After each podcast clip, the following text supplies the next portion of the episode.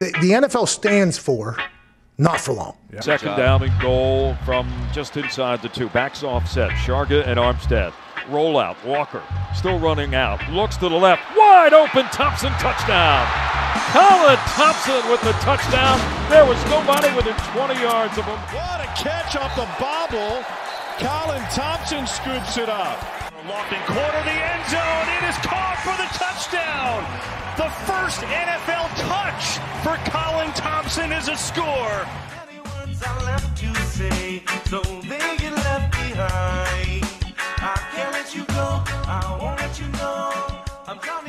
Welcome into episode one of Not for Long Media.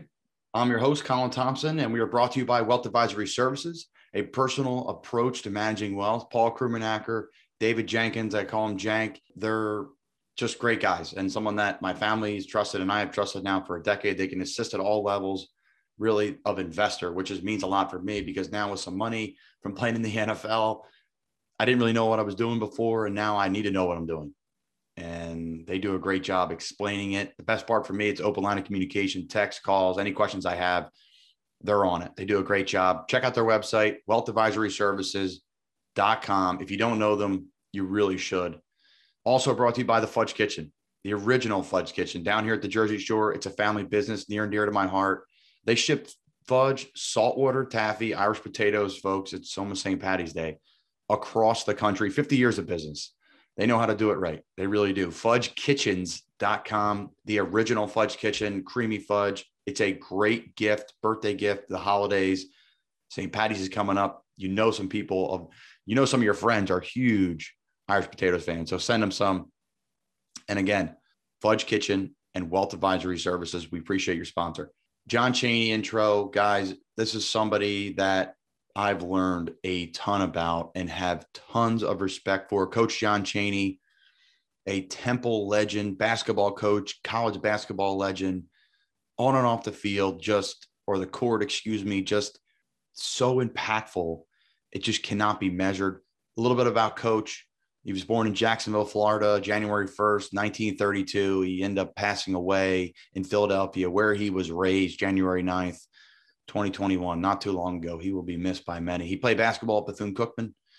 He later played in the Eastern Pro League. You're going to learn a little bit about that from Harry Donahue, why he did not play in the NBA. He married his wife, uh, Janine, and he had one daughter named Pamela. He was head coach at Temple for 24 seasons from 82 to 06, 17 national uh, tournament appearances, and really he only failed to make the NIT uh, or the tournament in his first season. I wanted to read you this. I thought it was so interesting. When coach started at Cheyney State, where he ended up winning a Division two national title, he was there from 72 to 82. He only missed the March Madness version of Division Two twice in those 10 seasons. And then he was at Temple, obviously, for a long period of time. And he only missed the NIT or the NCAA tournament one time in his first season at 82. Again, he was there from 82 all the way to 2006. So, three times in his career, he missed a tournament and he coached for a very, very long time. He's in the College Basketball Hall of Fame. He's in the Naismith Memorial Basketball Hall of Fame. His impact is just immeasurable, and, and you're just going to hear my reactions. And Harry Donahue's on, uh, Mike Jensen's on from the Inquirer, and Kevin Negandhi of ESPN are on, and they just all talk about their experiences with Coach. They all have a few different stories to tell. It's really one of the most fun interviews I've had because I got to learn so much about a coach and a man who has just changed so many lives. It just, it's incredible. You're going to hear Harry Donahue talk about how he changed him as a person. And Harry called Temple basketball games starting in 2002. Harry was only with them for five or six years, but obviously calling Temple football games for almost 30 years now or over 30 years. He, he got to know Temple and Coach Chaney, and Coach Chaney is Temple. Mike Jensen talks about how Coach Chaney changed the face of Temple University, literally and figuratively changed the face. The campus wouldn't be where it was or is today without him. And then Kevin Negandhi shares stories about Coach Chaney trying trying his mother's food, and he just gets into all that. And Kevin and I get into some personal things and parenting and etc. So, yes, it was fun, but also very sad because Coach Chaney will be missed. And thank you, Coach. Rest in peace. and and truly thank you for all you've done for Philadelphia, Temple, basketball as a whole. You can't just say college basketball. He changed it forever, and really doesn't have anything to do with him running zone defense. It just has everything to do with what he done off the field, and you're going to hear a little bit about that. So, RIP, Coach, and we're going to send it over to a little tribute to Coach here. If you're watching on YouTube, if you're not, you're just going to hear a little music, and then we're going to kick it right over to the Harry Donahue interview. Thanks, everybody.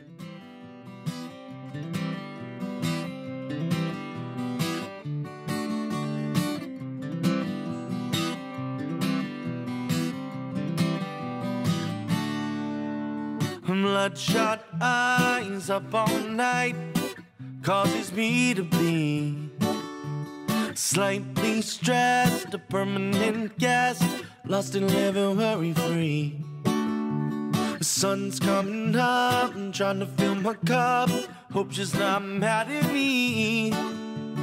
101, gas lights on, phone is out of battery. Not for Long Media is thrilled to have the great Harry Donahue join our show to talk about the late, great, legendary John Chaney. Harry has called Temple basketball games on the radio in Philadelphia since 2002. He's traveled with the team. He's gotten to know John Chaney on a personal level from being at practice, being at games, like I said, traveling with the team. And then, you know, professional level, he's covered him for a very long time and really got to know the ins and out about John. So I thought Harry was the perfect guest. Harry is in the Temple Ring of Honor. He should be in the Philly Sports Hall of Fame, Pennsylvania Sports Hall of Fame, in my opinion. He's worked inside golf on formerly of Comcast Sportsnet, now NBC Sports Philadelphia. He's a St. Joe's Prep High School grad, St. Joe's University grad. He's a proud father, grandfather. He's just a great friend. He's someone who's always been there for me he's someone who's a role model for me, someone I look up to, and took me under his wing when I got into radio and started doing color commentary for the first time at Temple. Harry always teed up questions for me to get me involved and valued me as a part of the broadcast, even though we were a three man booth. Uh, and at the times when I was down in the field. So, truly someone that's done a ton for me. And I'm just honored to have him on the podcast talking about the late, great John Chaney. Here's the interview with Harry Donahue. I hope you enjoy it. a legend, hero, gave back to the community, man of Philadelphia, man of college basketball. But I wanted to get your perspective as well as the rest of the group that's joining this podcast. What does he mean to the picture, the grand scheme of college basketball? What is his lasting effect on college basketball? How did he affect it when he was in? How did he affect it when he came in? what was the initial reaction? Just your overall thoughts on how he affected college basketball. Well, the whole landscape of college basketball when it came to the coaches, when Coach uh, got that job back in 1982, I guess it was, it, from Peter Lee, of course, who was the president at Temple, it was so different than it is today. I mean, everything about the game, marketing wise, television, conference, but even at his level as a coach, there were only, I want to say, two, three other coaches that were African American of a national reputation at the time. John Thompson was at Georgetown. Uh, Nolan Richardson was at Arkansas. Uh, George Raveling uh, was out at, I believe, Iowa, maybe Southern California. And then there was John Chaney. And, and everybody in Philadelphia knew John, if you were familiar with basketball. Going back, you know, he was a great high school player in the city. Unfortunately, he couldn't get a scholarship coming out of Ben Franklin High School on Broad Street, and he had to go down to Bethune Cookman at the Division two level and play. And he was a native Floridian, so it was like going back home a little bit for him. Then he came up to the city. He coached in junior high. He coached at Simon Gratz and won and won. And then he went to Cheyney and he won a national championship. And then Peter Liacouras, who I think among most people who knew what was going on back then, uh, he had a vision for the future. And he got rid of Wayne Hardin as the football coach and hired a guy by the name of Bruce Arians, okay, uh, who was 30 years old and the youngest Division One A coach at the time. And then he hired Don Casey, who went on to coach in the NBA. But he brought in this black coach from Cheyney State at the age of 50, John Chaney. People say, what is he doing? You know, well, now as we look back, you know, almost 50 years later, we realized what he was doing. He was changing everything to the betterment of not only the game, but most importantly, to the kids who were going to play the game. So John was a complex person, very much so. Maybe the smartest guy I have ever met in all my years of covering sports. By that, I mean, I don't mean just X's and O's in his profession, but in terms of being well read and learned, he was he was the teacher of the year in Pennsylvania. A lot of people don't know this.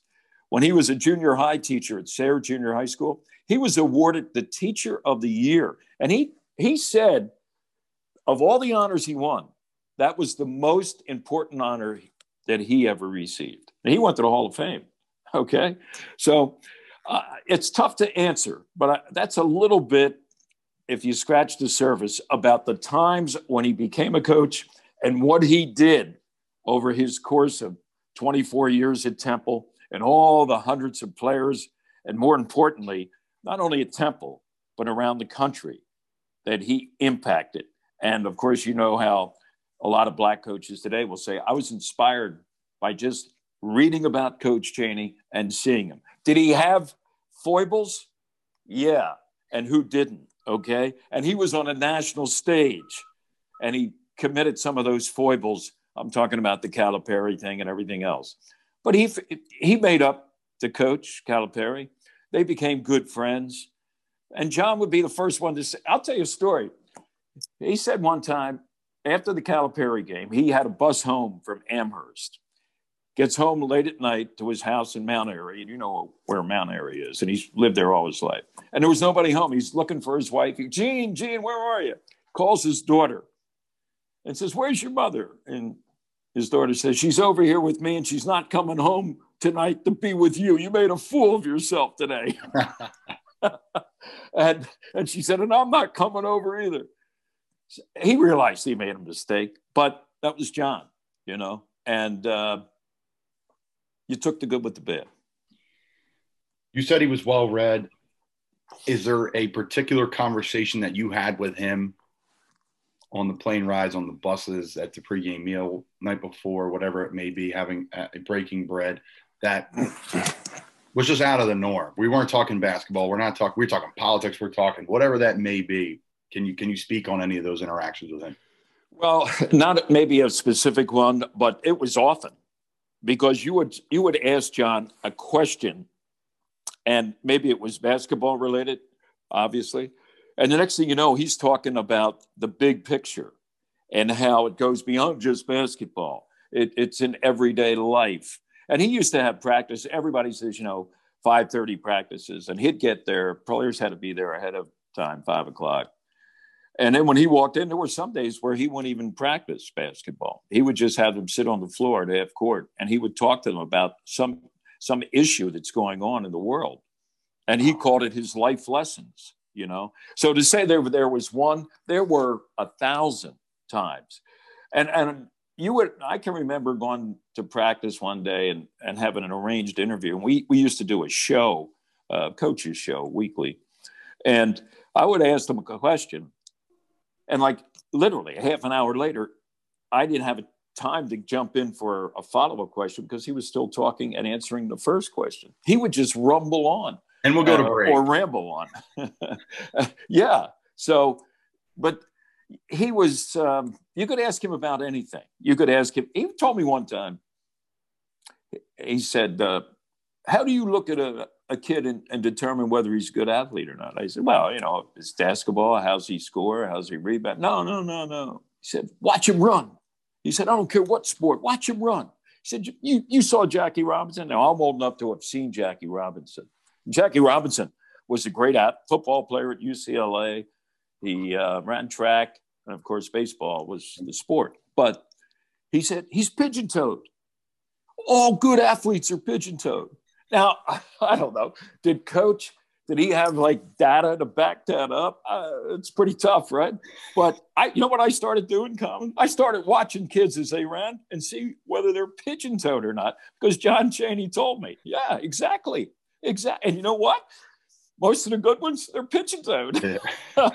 Most of the good ones, I'll say this, they're a little quirky in their way or you know, you'll talk to a strength coach and they'll say, "Oh, his hips are tight." I'm like, "Well, you know, he's like the best athlete on the team, so like, uh, you know, maybe." Okay, the next time you're at practice at a high level with a lot of high level athletes, check them out. All See when they run those sprints or patterns. See how many of them are pigeon toed. I Ask them, are you pigeon toed? John Chaney says that's why you're a good athlete. You're gonna say, "Man, Colin, we always thought you were a little weird, but not this weird." Well, okay. I Tell them learned from somebody. Tell them somebody else clued you in on it. The Hall of Famer clued me in. That's right. Um, so we touched on the players. You touched on the meetings, and just a sidebar. How important would he be in this day and age to talk? And Whoa. I mean, with just all of the changes, the turmoil, the, the positive change and negative change over the last three, four years that we see, his impact now would be is always was immeasurable, right? That's at least what I'm reading. His impact, and I'm bummed he didn't come speak to us with the temple. I missed him. I never met him. But Right. He used to come over. He would come. Al Golden, I think, started bringing him over there. Geoff brought Um, him over. Geoff Collins brought him over. Geoff Collins, yeah, you had already left, right? Uh, Yeah. By then, yeah. Uh, yeah. How big would he be? Here, here's what I said uh, the other day, talking to some people. John Chaney never chased the stage. By that I mean, John didn't have marketing people molding him into a national spokesperson for this cause or that cause. John Chaney just realized what was right and what was wrong as far as he was concerned. And he addressed it, whether it be in a post game news conference or an interview over the phone with a writer, whatever it was. He didn't like prep on that. Okay. There was no prep, it was spontaneous. And I said he never chased that stage. But what happened was the stage chased him. They came after him. We would go to an NCAA tournament, and you know how it is. They have news conferences for the players and the coaches before the game, a day before. And, and you know, the average size, I'd say, at a, at a tournament site, you'd have maybe 20, maybe if, if it's a big rated team, 25 reporters sitting there and he's up on a stage. Well, whenever John was there, it was SRO because they knew they were going to get enough material. If they were a columnist or writer, they could they could fill up a whole week's worth of stories from one news conference with John Chaney. That was Three his people. stage, you know. Three questions asked. That's it. And they just That go. was it. That was, and then he'd come off the dais, and there'd be ten reporters wanting, "Coach, can I have a follow up with you on this or that?" And TV camera. It, it was like, and you only had one like sports information director from Temple there trying to handle this, you know, horde of people. So he never chased the stage, but the stage chased him, and he had that platform. Now, like you said, fast forward, podcast, uh, all the different mediums that are now available. Oh my goodness. He'd have to have like five or six personal SIDs to schedule the amount of requests that would come in to have John Chaney address this issue or that issue, NCAA, whatever it would be. Yeah. Great Pretty story, impressive. too. Here- here's a great story. Go the ahead. Atlantic 10, Temple used to belong in Atlantic 10 before they got into the big uh, or the uh, American Athletic Conference. So they they used to the Atlantic 10 used to hold its postseason tournament in Philly at the Palestra, and a lot of coaches didn't like that. You had three Philly teams there, so they thought it was a decided home court advantage. So where did they move it? They moved it to Dayton, Ohio. The reason being, Dayton had a huge core of supporters for college basketball. The play-in game for the NCAA tournament is held at the UD Arena. Thirteen thousand. They were they were going to sell it out. Dayton didn't have to play. They would sell it out for whoever's there. So when the Atlantic 10 announced they were going to move everything from Philadelphia to Dayton, Ohio, Coach started talking about how they're moving it to the sticks. They're going out there into a farm country. What are they doing that for? You know. Well, when Temple played shortly after he made those announcements, and a lot of the people at the UD Arena showed up like wearing straw hats and overalls, you know, looking like farm people, right? And they started singing Old McDonald Had a Farm when the Temple players were introduced. It was a riot. What did coach do? He went over to one of them, put on a straw hat. I think you can Google this and see a picture. And he just laughed, you know. He realized once again, you know, yeah, I was a fool probably for saying that. Now I'm going to show you I'm a pretty nice guy. He had a way of doing that. He could he could melt down a lot of criticisms with that big, I used to call it his chiclet smile. You know, he showed those chiclets and smiled, and all of a sudden he was a whole different guy. He was a big, soft teddy bear. He could put on the armor and he could go fight for a cause. But underneath, you scratch the surface. He was the kindest, most you know, caring guy that uh, I've ever met. He seems like a guy who's just so socially aware, and sometimes, like you said, in, yeah. in, in the world we live in today, a lot of coaches seem more like media aware like what, what's the right thing to say instead of like this is what i'm going to say and i'm going to stick to it sure there's going to be times where i'm up against it a little bit but i'm not going to jump over the line and, and, and just dismiss all and being so well read well spoken and then the soft touch of i'm going to put a straw hat on he knows it's going to be on the front page of the paper the next day john chaney nicest guy in the world loves our town he probably goes and talks to the press after but sure before that he's saying we're going out to the sticks. You mentioned his players, Harry. How did his repl- his players respond to him? Well, with the fear of God. I mean, he uh, he was in charge, and they knew it. Uh, the in terms of X's and O's, if you picked up two fouls in the first half of a game, I don't care if you were the best player on the team or whatever, you were coming out. And if it happened in the first two or three minutes of the game, you sat on the bench for another 17 minutes to the second half before you can go back because he did not trust you not to pick up a third foul. And he was going to make sure you didn't. You know why? You were going to be sitting next to him. So players knew that. And if you go over box scores, I, I, every once in a while I'll look back 25 years and coach pretty much stayed to a five or six man rotation. If you were on the bench for John Chaney, the chances are you weren't going to see a lot of minutes all those teams that went to the Elite Eight, and you had five of them, I bet the average starter probably played maybe 32 minutes or more. That's a lot in today's day and age, where you have guys bringing, you know, three, four, five subs into a game. You look at stat sheets, like the leading guy with minutes played is averaging maybe 24 minutes or something like that. That never happened on a Chaney team. He relied on his five starters, maybe his six man, and that was it.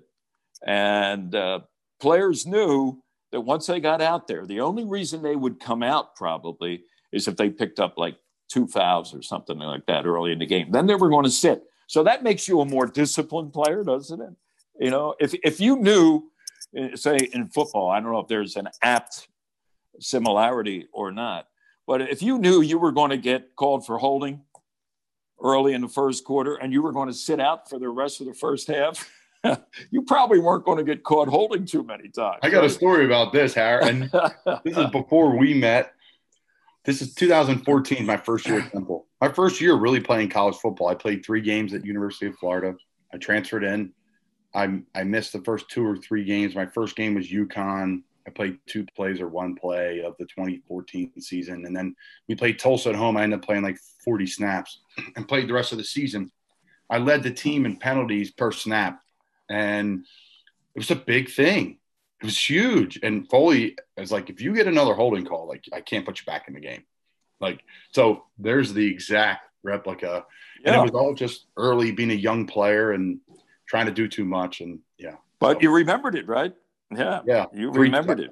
That's how you mold. That's how you mold guys, and he did that. And uh, he also had a rule that it was put into place because Mark Macon was probably his best. It was his best player, and Mark, pardon me, came in 87, 88 was his freshman year, and he was their leading scorer.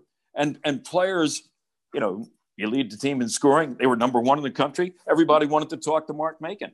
Well, early on in the season, coach realized what was happening and he pr- uh, prohibited Mark Macon from being interviewed until the NCAA tournament began. He did not let Mark Macon be interviewed for television, radio, writers, whatever. He said, nope, no more interview. He wanted him to be focused on one thing and one thing only, and that was the game. Okay.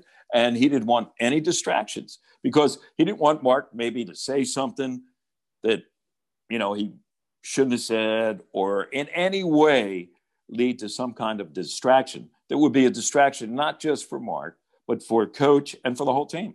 So he had what he called his freshman rule. And from that point forward, years after Mark Macon left, as long as coach was there, I don't care how good the player was, freshmen were not allowed to talk to the media until the NCAA tournament. Then all of a sudden, okay, you can talk to them. We have achieved our goal. We made the tournament.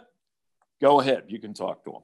Now, is that a is that a rule that you remember pushing up against and saying I don't like this, or you respected it? you time? had no, you had. Hey, listen, I'll tell you a rule, and I, I tell this. My wife is tired of hearing this story. My first year of doing games with uh, Temple Radio uh, basketball, uh, my partner was John Baum and still is. John was a, maybe one of the top five Temple players of all time. Great guy. And uh, coach had a rule where we could travel with them on the plane. Now, there were no charters, we flew commercial. But as soon as we arrived, and you know Chet Sikowski, Chet the Jet, Chet was our producer.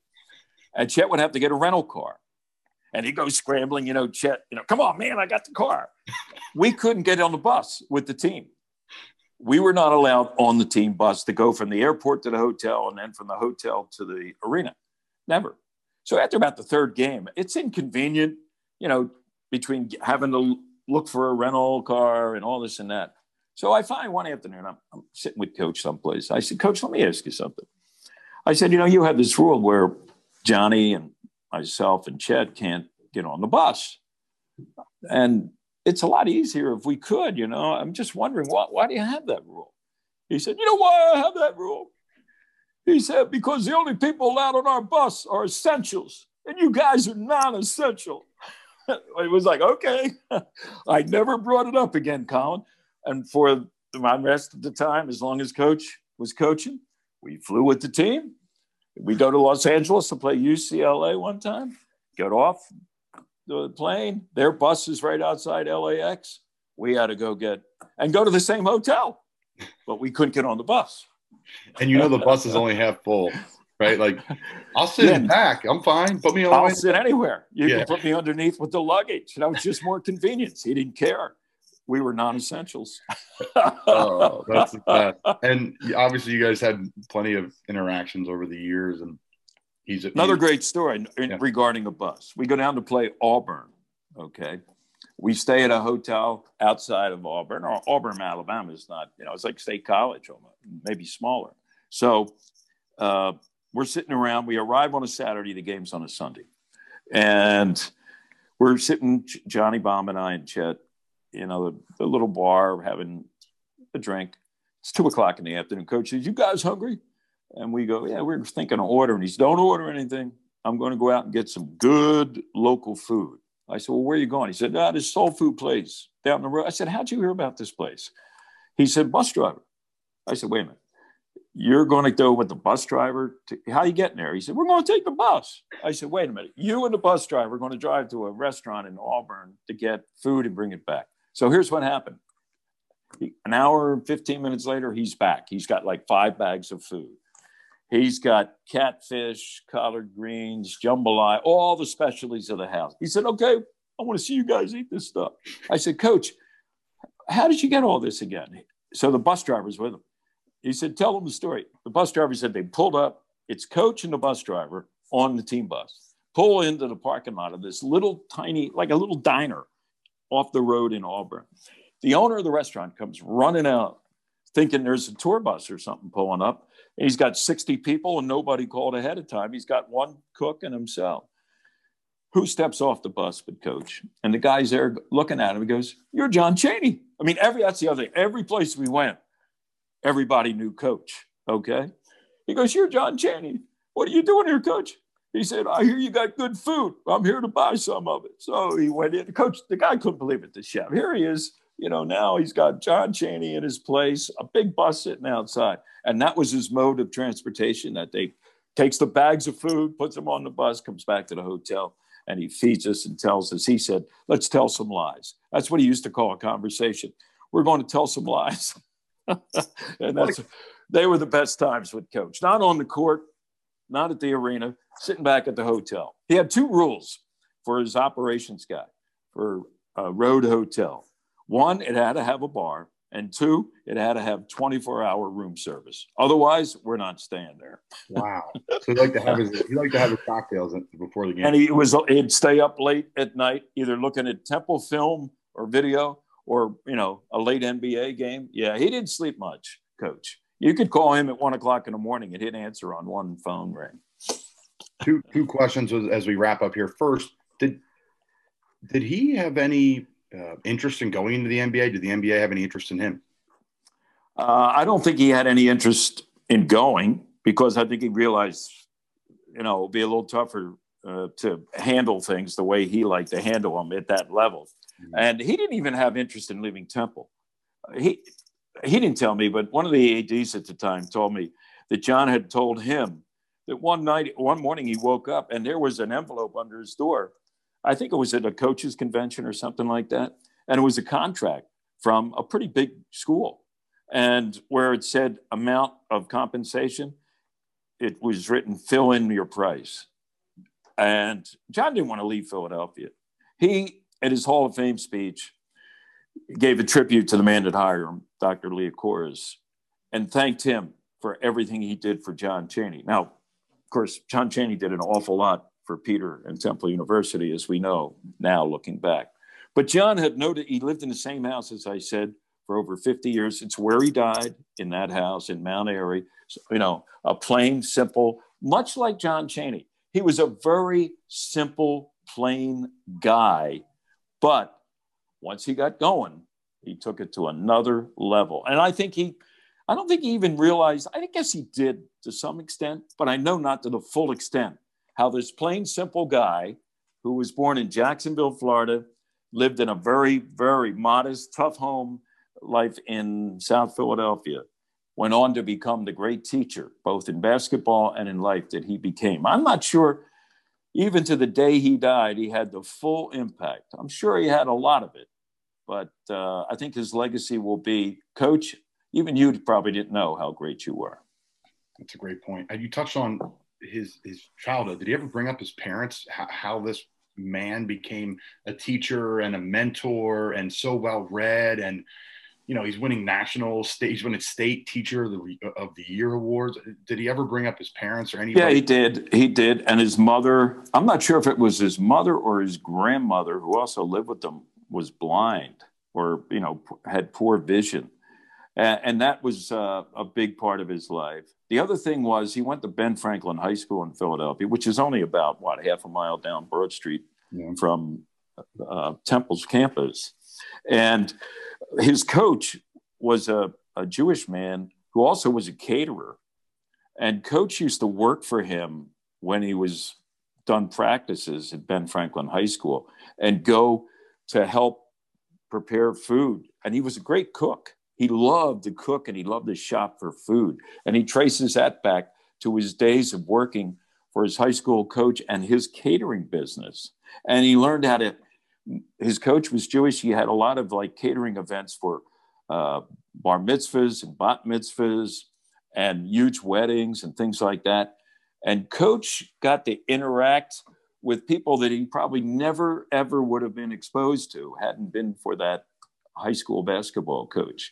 And then in terms of, you know, his parents always, uh, you know, made him answer to them.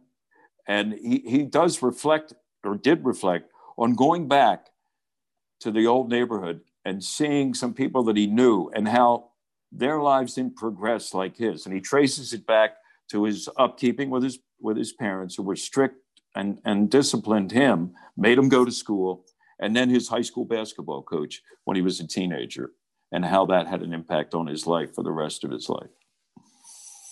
He impacted so many. He's a friend of yours, a coworker. What did he mean to you? Well, he opened up my eyes to see things a lot differently than perhaps I would have seen them without having that voice in my ear of John Chaney. You didn't have to be around him too much in terms of minutes or hours or days to realize that his message was different than most people and he was consistent. He did, as I say, have his bumps in the road, but he was a man for all people. A lot of people say, you know, well, John Chaney was like maybe racist. I, I used to say, just do me a favor. Imagine walking a mile in his shoes and experiencing what he experienced as a youngster and tell me you wouldn't be different. That's that to me was the biggest impact I had, realizing that not everybody lived as I did or you did, but if you lived the same life that John Chaney did, chances are you'd have a different outlook on the world we live in today. It's probably the biggest blessing that, that I have playing in pro sports, college sports at the highest levels. You're you're you're just you, growing up. It you opened your eyes exactly how you said it, Harry. It opens your eyes to Sure. a different side of the world times one thousand than what you can even relate to. Right. Harry, Right. Hey, my friend, good to see you. Good luck with this. Okay. thank you so much for your time. Uh, the great Harry Donahue. We appreciate it. Thank you, Colin. I hope everyone enjoyed the interview with the great Harry Donahue talking about the late, great John Chaney. Obviously, you can tell Harry and John were friends, co workers. They shared meals together, they traveled together, all the above. You could hear the stories that Harry told and, and just so much love and respect. And Harry said, as a man, I changed, I learned, I got to see another perspective of the world. I got to understand truly what someone else was going through, what it was like in their shoes. What we touched on that a little bit in the Kevin Negandhi interview.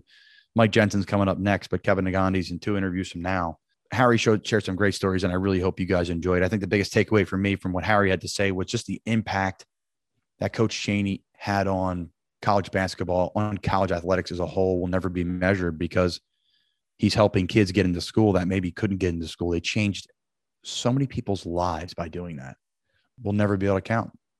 We never will be able to count. But it's pretty impressive how he just was able to really it seems like Coach Chaney, you know, balanced a lot of balls. He had a lot of balls in the air. He was juggling a lot. He, he was talking about food. He was talking about social issues. He was talking about you name it, really basketball, obviously at the, the highest level, won a national championship at, at the division two level. And then uh, to get to where he did at Temple at the time was not the best basketball program. So pretty impressive. You could see the differences around the campus. And we're going to get into that with Mike Jensen. Mike Jensen has covered me when I was a player uh, at Temple and Mike uh, writes for the Philadelphia Inquirer, and he's covered a bunch. Smarty Jones, World Cup of Soccer, and he covered a decade of John Chaney. So I thought that he would be the perfect, perfect person to come on.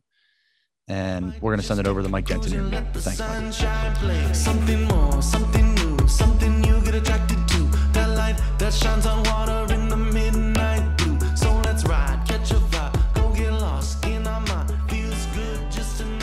So, Mike, I want to be transparent with you. When I was putting this interview together, I sat down. I'm writing down the Temple people that I think would be able to contribute. And I'm scrolling through Facebook last night, and you and I've, you know, done some work together over the years. Uh, and I see you on Facebook quote is a 7,000 word oral history of John Chaney too long question mark asking for a friend end quote. I said, all right, I'm texting Mike right away. Mike's coming on the podcast. He's the perfect guy to come on. So When, Is- when I asked that question, I'd already filed seven thousand words. It was it was just a little promo. what was that like putting that together?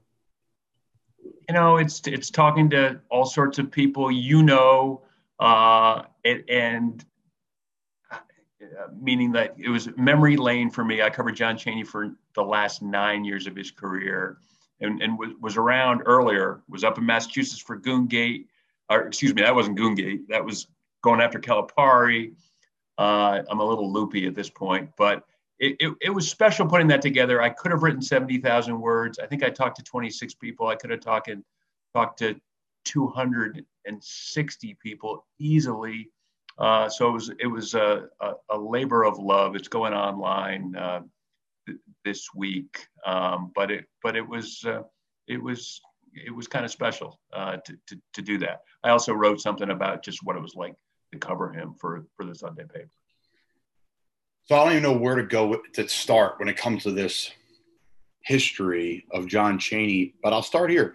Was there something, you know, I'm sure there's a hundred stories you got that you're like, wow, I didn't know that. Wow, I didn't know that. But is there one that was special that hit you that you're now telling your friends about or your family about? Like, wow, this is a really cool story. It, it's, I mean, yeah, his whole life to, and, and I started covering him at the end. So his life had been written about. I mean, right after he went up, after John Calipari, suddenly Gary Smith had clearly been working on this story about the life of John Chaney. and and there it was, uh, the life of John Chaney in, in Sports Illustrated that is like cinematic uh, of of, I mean, because again, you're talking about um, um, I mean, this got very personal that story, but but you're talking about a guy who was uh, publicly Player of the Year in Philadelphia uh, who was recruited by exactly zero Big Five schools. It went went to Bethune Cookman, right? Uh, you're talking about a guy who was good enough to be the MVP of the Eastern League, which was the second best league in the world at the time, uh, but couldn't play in the NBA because there were racial quotas at, at, at, the time. If you think about, can you imagine not being able to be? No, we don't need you to be our seventh or eighth man because we're going to take the, this other guy and you do this other path. So, you know how he transferred that and went into coaching and teaching uh, Sayre Junior High, uh, Simon Gratz High School, Cheyney University, uh, and and then, I mean, the stories. I mean, then to turn out to be the funniest person you ever met. Uh, so so the, the, stories. I mean, you you saw the rage come out at times, uh, but he, you know, how he said things, and in some some of it was just as you know, blind man ain't got no business at the circus. I mean, he was just kind of a street poet in addition to be a street philosopher. So, you know, I mean, the memories sometimes are like once a year, uh, Dayton Marriott. Instead of holing up in his room, he'd come down to the bar after the game. And I can remember one year being there and he's spinning stories for like two hours. Everybody's laughing you don't even realize there's two guys at the next table who are just you know staying at the hotel they didn't say a word. They never said a word. Then all of a sudden there's one guy slapping the table because he's laughing so hard and you didn't even know he was he was there just because john was john was being john. So there were a lot of sort of misnomers about john being john because covering john i always said he gave you full access to his brain. Uh, and, and, and i wrote the story that i sort of had a working theory that basically anytime you thought John was crazy, he showed you that he knew exactly what he was doing. But anytime you thought he knows exactly what he's doing, he showed you he was crazy. So, yeah, there there couldn't be a better guy to cover. And, and I had I was blessed. I mean, I covered the the Matt Rhule era of, of of Temple football writing columns. I, you know, they throw us all into Eagles Super Bowl, Phillies World Series runs, covered Villanova, covered Smarty Jones, um, Barbaro horse racing. You know, epic sagas. The highlight of my career is covering this man you're talking about. We're talking. Highlight of wow. And and in Philadelphia, huge media market when it comes to sports. Tons of stars throughout the year. Integral part of American history, but also the sports history world, and that's what we're talking about. And John Chaney is is at the top of it. What is his impact on college basketball? Is it everlasting? Did he come in and rewrite the book of how to become how to be a head coach, how to come up through the ranks? And really coaching just D2 and now he put Temple on the map. He won a national title, but he put Temple on the map. He changed college basketball in Philadelphia obviously a ton of history there. He changed college basketball nationwide. What is his impact on college basketball? His his massive impact. And first, I'll, I'll uh, note that he's in the Basketball Hall of Fame because of who he is, because of what he fought for, because uh, he was right there with John Thompson, uh, being a loud, loud megaphone uh, for what was wrong with NCAA initial eligibility issues. Uh, but he's also in the Basketball Hall of Fame because five Final Eights I said he ran out of a program he ran out of his back pocket in a little office with no window. That just it's just mind-boggling the success that he had. And you know, so you're talking about on the court, they didn't even count turnovers in the box score. And everyone you talked to going back 40 years was like that was his whole thing. It was like if we don't turn the ball over, we can win the game. Just get a shot, Nate Blackwell said. Figure out how to how to get a shot. Uh, and and we will win the game, and then we'll do these other things to mess with the other team to help us win the game. So there was all that, but when you're asking talking about impact, it really hits now that he's died to see the number of black coaches, head coaches around college basketball, who who pay homage to this man and and and say that you know their careers, and it wasn't just opening the door and I mean, that was obviously vital, it was crucial, uh, but it was also to offer them a, a, a path to see this man uh, doing the things that he was doing. This, this, this brilliant man, this crazy man, uh, doing it his way and having success uh, just all over the landscape. You, you, you saw those tributes in college basketball this week, and it, and it was stirring. So you're saying which I, which I love direct correlation to players entering academically the academic issues that were before. I mean that is massive. That changed all sports. Yeah. that's not just basketball. That I mean I, I how it's changed in college football over the years I've, I've been a part of that you know right. T scores this that the other thing getting in the open-mindedness of hey we're here to help these players change their lives. Just let them into our program, give us a chance. Black coaches change that landscape. The landscape of Temple, you can see how big the stadium is the basketball stadium, uh, the arena, the, the banners, uh, really now two basketball arenas at Temple, the state of the art practice facility where as a student athlete, right when I was sitting in study hall, all the NBA teams would walk past us because the NBA teams practice there. It's the best facility in Philadelphia. You mentioned the impact nationwide for decades. What is his impact on Temple University? Yeah, and I mean, you just can't overstate it because you're talking about the athletic facilities. I'll say the whole campus. I'll say the whole campus. I was talking to Nate Blackwell, who played there in the 80s uh, came up from Southern High School, South Philadelphia High School, and he said it wasn't a place people were dying to go at, at, at, at all at the time. The whole campus, and now people stream to Temple from the suburbs. You can't get in. The, the admissions standards are, are, are tough. Uh, so, and to see buildings, see dorms, see, you know, you, you know, the names of them, you know, Morgan Hall up on Broad Street. And it was like, you know, uh, just a whole different atmosphere. Sure, the students lived on campus, but it was a it was like a commuter school, and and I don't know how much, you know, the percent of of that is is due to John Chaney, you know, Peter Lee, of course, his legacy. A lot of people. I'm not giving him 100% of that, but you're sure giving him way, way, way more than zero percent that that that that happened.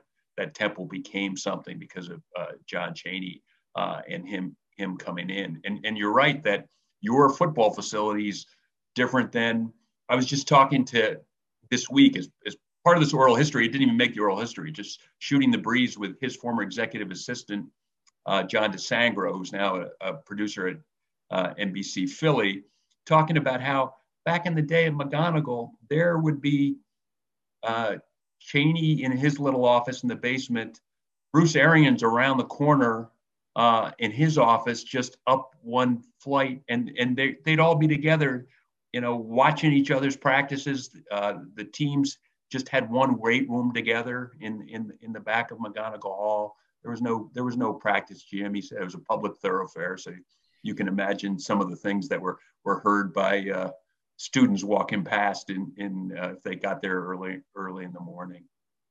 So I don't know if that covers all of it. I'm not even sure it does, but that's that's a start. That's been the resounding responses so far doing this podcast talking about Coach Chaney. as I don't know where to start. I don't know where to end. The you know you're doing a, Uh, a an oral history. There's been millions of articles. The tweets you brought up, Bruce Arians. A lot of people paid their respects on long tweets. This isn't just hey RIP. This is how you affected me, how you affected our program. How did he affect his players? I mean, talking th- this week. So, so talking to Nate Blackwell, ended up being an assistant coach. He said, he said, I mean, all these guys, they came from. So many of them came from tough existences because you had to be ridiculously tough to get through the John Chaney experience. And so he was ticking off guys. This guy came from there, a tough area. And now his kids were going through this experience getting to college basketball from a suburban experience. Nate joked about his own son thinking he's tough. He's not tough. Uh, he didn't he didn't grow up in the ghetto. But I mean, John, you know, sometimes you didn't want it to just to be about that because he was more than that. He was such a good basketball coach. But that was at the core of it. Was and, and I remember talking when he went into the Hall of Fame about one of his first recruits who was Prop 48 so Prop 48 meant some leagues couldn't take you if you had less than a combined SAT and grade point average. So Eddie Jones, one of the great, possibly even, you know, he's in the top five of great Temple players uh, from Florida, started the school, uh, the school you started at couldn't take him. Uh, he was he good enough to play for Florida? Yeah, he was. Well, John Chaney was not just happy to take him, made made sure that this was was you know this is what he was all all about really was was that and then i was getting to another first player who said it was so tough he was ready to just about quit. And his mother was like this man gave you a shot. This is your life. And he ended up being a philadelphia police officer. Um, but he said you know life changed on a dime by by walking in that gym. It's funny you brought up covering the coach Rhule error and the similarities and and the toughness and the true embodiment of Temple Tough, which Coach Chaney started. And that was, I mean, that hasn't changed in Coach Rhule. Obviously, professionally in the NFL, things are a little bit different than college. Your control is a little bit different. These are professional athletes. Right. But it's funny, you bring up Temple Tough, you bring up a story about people going home to mom and dad saying, I'm done. I, I'm not going back. The stories of, of, of that are endless. Uh, Nate Hairston's in the NFL. I believe that's one of his stories. He's a corner for the Jets. Um, the stories of that are endless with Coach Rhule. I, I know several of them. I can only imagine the Coach Chaney ones. Um, I, I, can only imagine. But it, the Temple Tough thing is something that um, I've heard ring through NFL stadiums. I mean, NFL uh, uh, facilities as I walk through them with the Giants. I've told that story many times of coaches screaming on the hallway, Temple tough, Temple tough. And I'm like turning my head. I'm like, I'm the undrafted guy. Here's Evan Engram, first round pick, standing right next to me. Shouldn't you be saying Ole Miss, Ole Miss? You know, he's your future. I don't know how long I'll be here. Um, so it, it's true. And that started with Coach Chaney. It's amazing his impact. I'm an undrafted player with the Giants no business being in that building next to some of the players I'm with. And Coach Chaney ran, rang through the halls. It's pretty impressive. Also, you talked about campus. Coach Rhule's impact at campus was massive as well, and and the you know uh, people applying to that school after the Notre Dame game and the Penn State game and our conference championship and how visible Temple became. The visibility of Temple because of Coach Chaney. is that even measurable?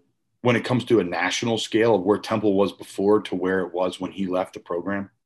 And you've probably had other people, uh, great question. You probably had other people getting to this that his sort of will play anybody, anywhere, anytime, uh, play two road games for one neutral game just to get on national television. When I mean, now everyone knows you can you can pick up your phone and hit ESPN Plus and watch a live game from you know anywhere, anytime. It was not that way. There's we're talking about ESPN just coming up and not and, and, and not to the stage they are now. And you know, no no ESPN two. So basically, national games on NBC and ABC for him to get on those games and what it took uh, to, to get it going. Uh, but let's face it, you can't just play them. You got to win them.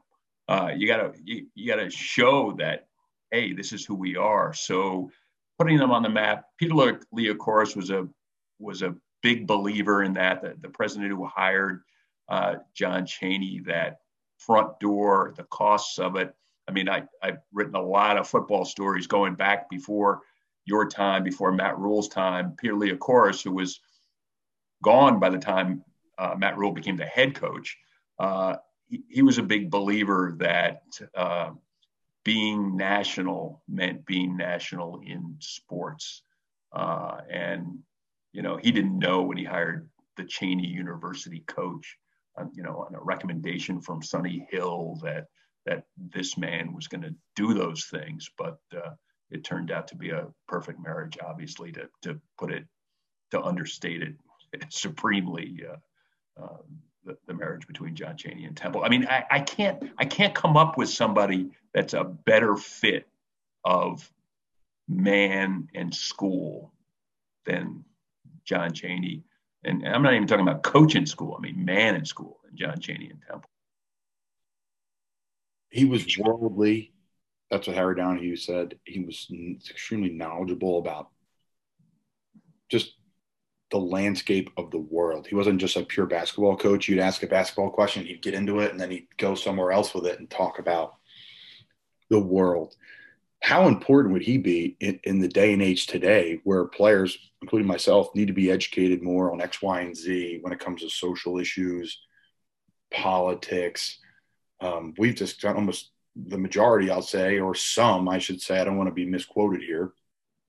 Just turn it off and focus on the game and now there's a, my opinion, a responsibility as an athlete to be educated on some of these topics. And I've spent a lot of time reading and, and trying to learn more. And, and, and the beauty of my work is I get to go to work every day with men that don't look like me, didn't grow up like I did. And I get to learn so much about what it was like to be somebody else in a different city, different town, different financial background you know people that had a ton of money people that had no money people that didn't have power they did etc and i got to learn and i i'm so blessed for that to have the open mind to learn about it and and and that's you know another subject but coach Chaney talked about many and many different things other than just sports is there anything that sticks out to you in your conversations with him over the years that you say wow this guy is a different type of coach so, so many, and I'll go from last to first. I mean, the last time I, I talked to him for a column was when the country was on fire this summer. I said, let me let me let me call John and see what he Brilliant. thinks. And Brilliant. we talked for an hour, and there was a column that that touched the surface of of that hour conversation, but got the highlights of it. Just hearing John, and actually hearing John about how his very interesting about his optimism for the country, because of what he saw there, seeing young people. And he said, seeing white people out there, that mattered to him a lot. Uh, to hear his views, you, you always, and some of you knew his views. You didn't have to ask about his views. You just had to be within hearing range of John.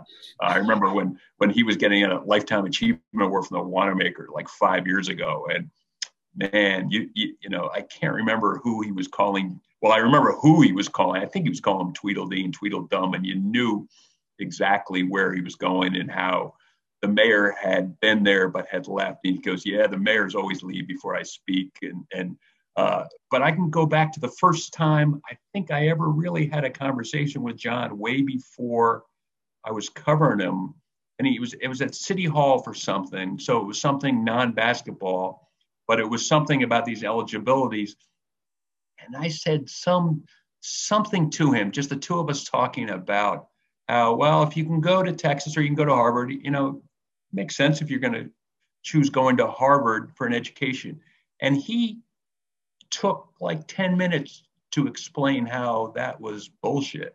Uh, about how you could get an education at Texas or Temple or anywhere else, and that you know everyone didn't have the access to Harvard, you know, all, all the rest, and and and ex, and, and explained it to me, and I, I just sort of never forgot that that it was, uh, um, you know, um, what you put into it is is way more than you know what some admissions director said, and and again, he didn't he didn't mention he'd gone to Bethune Cookman or anything like that, and at that point he was, uh, you know, he had he had been the number one coach of the number one team in the country already at that point. He had nothing to prove to anybody. Sounds a whole lot like Temple Tough, you know. The... Yeah, yeah. Oh, he and he he was great to cover, and then but like once a year, I threw in the piece. You get a phone call, and hey, you got a second for Coach Chaney? He said, sure.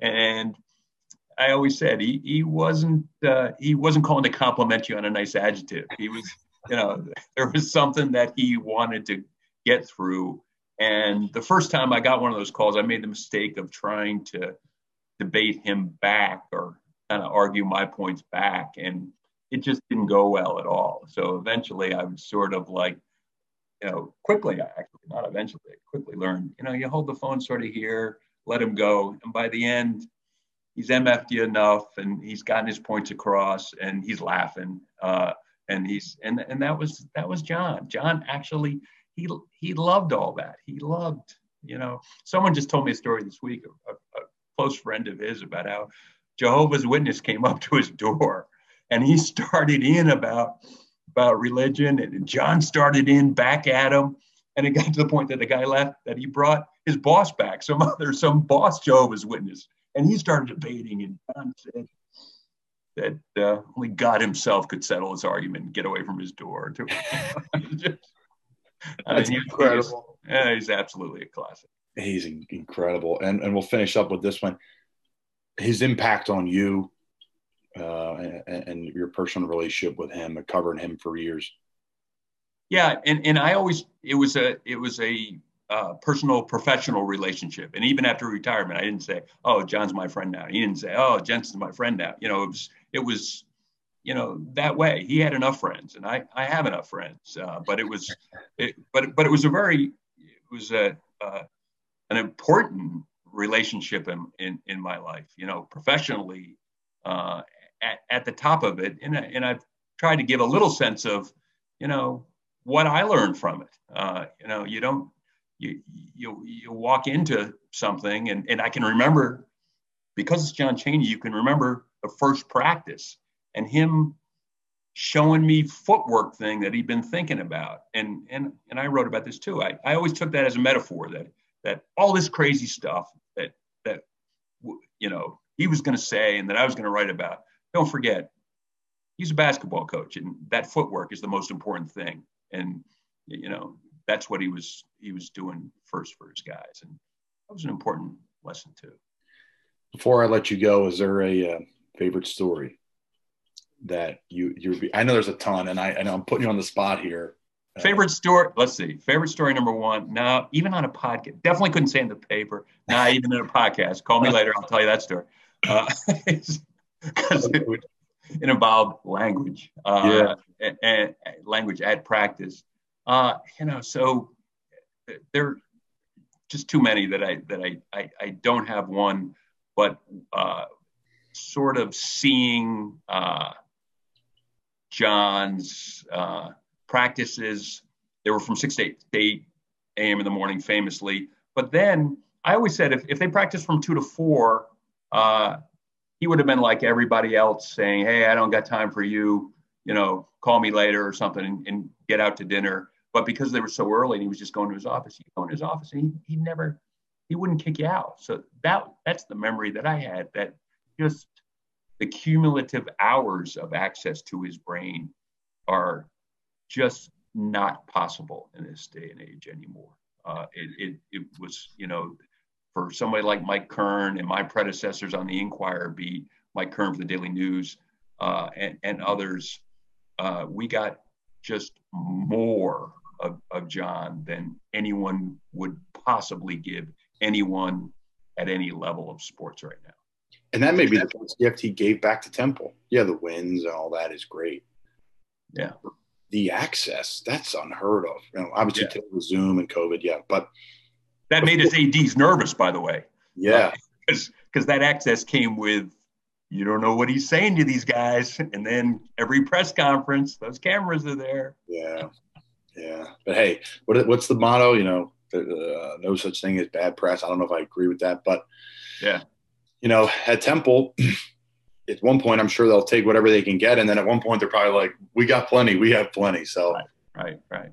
Mike, I really appreciate your time sharing some of your stories, and uh, we'll make sure to uh, put out put out all your articles on Coach Chaney and and uh, continue to uh, support what you're doing. I've always been a fan, and thank you for always respectively covering me over the years and and Temple, and I'm looking forward to talking to you soon. Appreciate it. Back at you. And a big thanks to Mike Jensen of the Philadelphia Inquirer, friend of the show. Mike, we really appreciate you coming on and sharing your stories with us about the great legend himself, John Chaney. Check out Mike's interview uh, articles, excuse me, on Coach Chaney. He did a bunch of great work, and it's definitely worth your time. Check him out, Philly Inquirer. Uh, Mike, thank you so much. We're going to send it over to Kevin Negandhi. Everyone knows him from ESPN. He's a friend, father. Uh, he's Temple made, Temple proud. Someone I had the opportunity to sit next to at the Maxwell Football Club and just really get to know. His wife, who's a Gator, Kevin's an owl, which was just really cool for me to be able to to talk to them, uh, hit it off. That was the year the Eagles won the Super Bowl. I was with the Bears, um, so just really got to know Kevin, which was so cool. You know him from ESPN. He's he's on Sports Center. He did a bunch with college football this year, NFL Live, baseball tonight, outside the lines. He's really done it all. He's done a women's Final Four. He's done Special Olympics, which is really cool. He's done that since 2015. He's local to the Philadelphia area. For those that are listening from Philly, Phoenixville, Pennsylvania a suburb of Philly, and he started at Syracuse, found his way back to Temple, and he's in the Hall of Fame at Temple School of Medium Communications, where I went, which is really cool to me. And he has got some awesome stories when he started at Temple, working in the media room and, and, and just covering Temple sports. Well, guess who the head coach was? John Chaney, the legend himself. So we appreciate you guys hanging in. This is our final interview uh, with the great Kevin Negandhi of ESPN.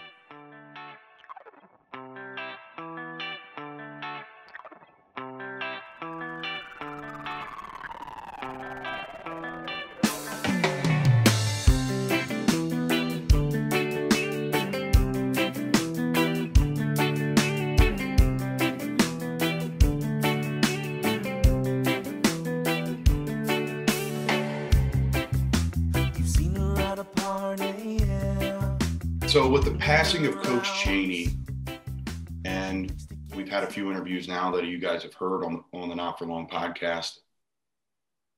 There's so many different stories. Mike Jensen, I can't even give you one. I'll give you 50. I don't even know where to start. Uh, Harry Donahue, very close relationship with him, talking about uh, they're in Auburn and he's going to get soul food. And Coach Chaney took the bus by himself with the bus driver, a full coach bus, to go get soul food and bring it back for Harry and his staff, they all talked about what coach meant to them individually. What did coach mean to you individually? Well, Colin, he he meant uh, he meant a lot to me uh, in in many different layers because you know my first um, my first Temple basketball experience, my brother uh, took me to a game. I was 12 years old. My brother was actually at Temple, and this was uh, 87, 88. Um, I should say 87 because it was before Macon joined. And uh, I remember being at McGonigle Hall. It was a game against West Virginia, and there were less than 3,000, but the, the place was packed, and it was it it was I just remember the environment it was so hot in there and it was so loud. And uh, I fell in love with Temple basketball right then and there. And um, I remember walking, uh, walking off the streets of North Philly with my brother. And I just thought that was the cool experience, coolest experience ever. And from there on out, to me, anything Coach Chaney did, I, I followed. And uh, even when I originally went to Syracuse, um, I went there for my broadcast experience. Uh, transferring uh, to Temple a semester later, it was it was the best decision of my career. But like it, one of the cool things was I get to be around and and with yeah, I love the Eagles. Uh, if you see my background, I, I, love the the core four in Philadelphia. But Temple basketball was completely different. Like it was on a pedestal in my mind. So to be around the program and cover, uh, you know, the basketball team and knowing Aaron and Eddie and a few of the guys in the layers. Um, everything about coach just represented the underdog uh, that I think you and I have talked about before in the past that that that that was Temple. And he made sure that uh, if, if you ever you know got around him that he was going to tell you what was on his mind. He was going to tell you straight about everything and and the experience but at the same time he was going to fight for you. And I always got that vibe from his players. And um, you know, my first real experience meeting him, uh, I, I, shared it on Sports Center, um, you know, the night of uh, his passing, and it always stuck with me because I, I, woke up for one of his daily morning practices, and I was nervous as all hell. I, I was a teenager, and I was working at the Temple News as the senior sports editor, and you know, I, I, watched the practice, and afterwards, the SID at the time pulled him to the side, whispered, and said, "Yeah, you know, can you talk to this uh, young man? He wants to to to um, interview you." And I was a sophomore at the time, and you know, he screams at McGonigle, and he's like, "Son, where are you from?" And and like literally everybody's now stopping what they're doing after practice and looking around, right? And I was like, uh, uh, I'm, I'm from Phoenixville. And he goes, I don't care about where you're from. I want to know where your parents are from. And I was like, oh, oh, my mom and dad are from India, and I'm the first person in my family born in America. And he's like, come on, come with me. And we, uh, you know, went to the bottom parts of McGonigle and, you know, down a hallway. And then he takes me into uh, his office, shuts the door. And uh, Colin, we talked for over two hours. And the cool thing about it is we hardly we hardly talked about basketball. I, I, didn't even get the chance to bring up a basketball question, and that was the purpose of my morning. Uh, he wanted to know the background about, about my family.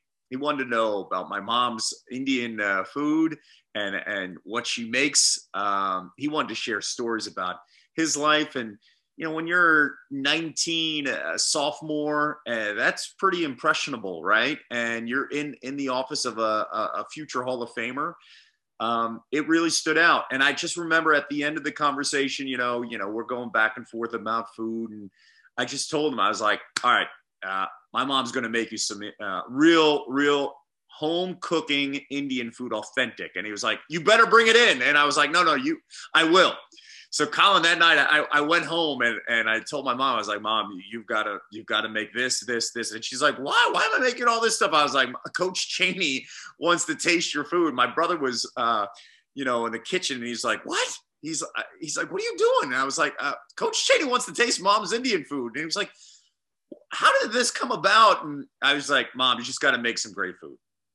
And, um, my, my, my mom, at that point is like learning who Coach Chaney is and why this is a big deal.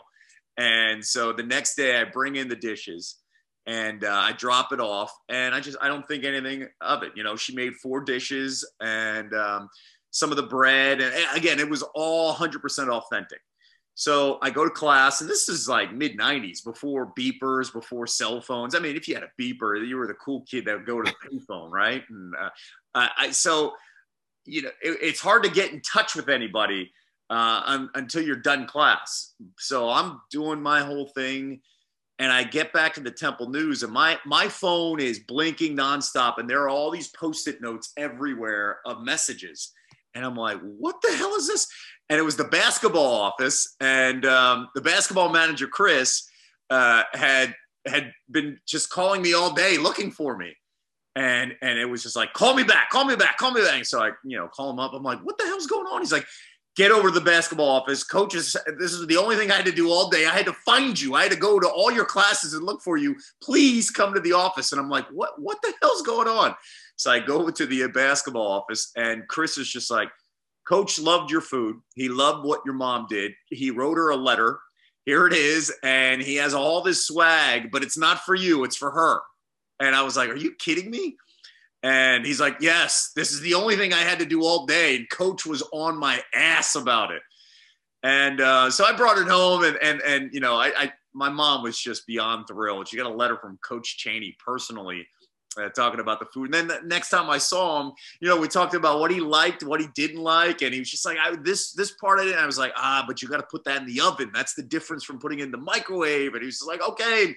Uh, he loved the food, and um, after that, for the next three years, anytime I saw him, you know, come on in, and any conversations we had, it was he was always open the door was always open. And, you know, in the last week, you know, Colin, I've, I've heard so many other similar stories where his door was always open and the conversations were intended to uh, go one direction. And suddenly, three hours later, uh, you, you walk out of there and you just like, what just happened? And that's what coach was. Coach was all about um, learning about who you were and, and, and how he could help you, but at the same time share the experiences with you. And and and honestly, like Colin, I I, I just go back to so, so so many questions that I had as I was learning my way in this field and navigating as as a college kid. Yet at the same time, you know, Duke's in town or you know Kansas or UNLV and and you know you're in these press conferences and you look back and you're like that, was probably a dumb question by me. And coach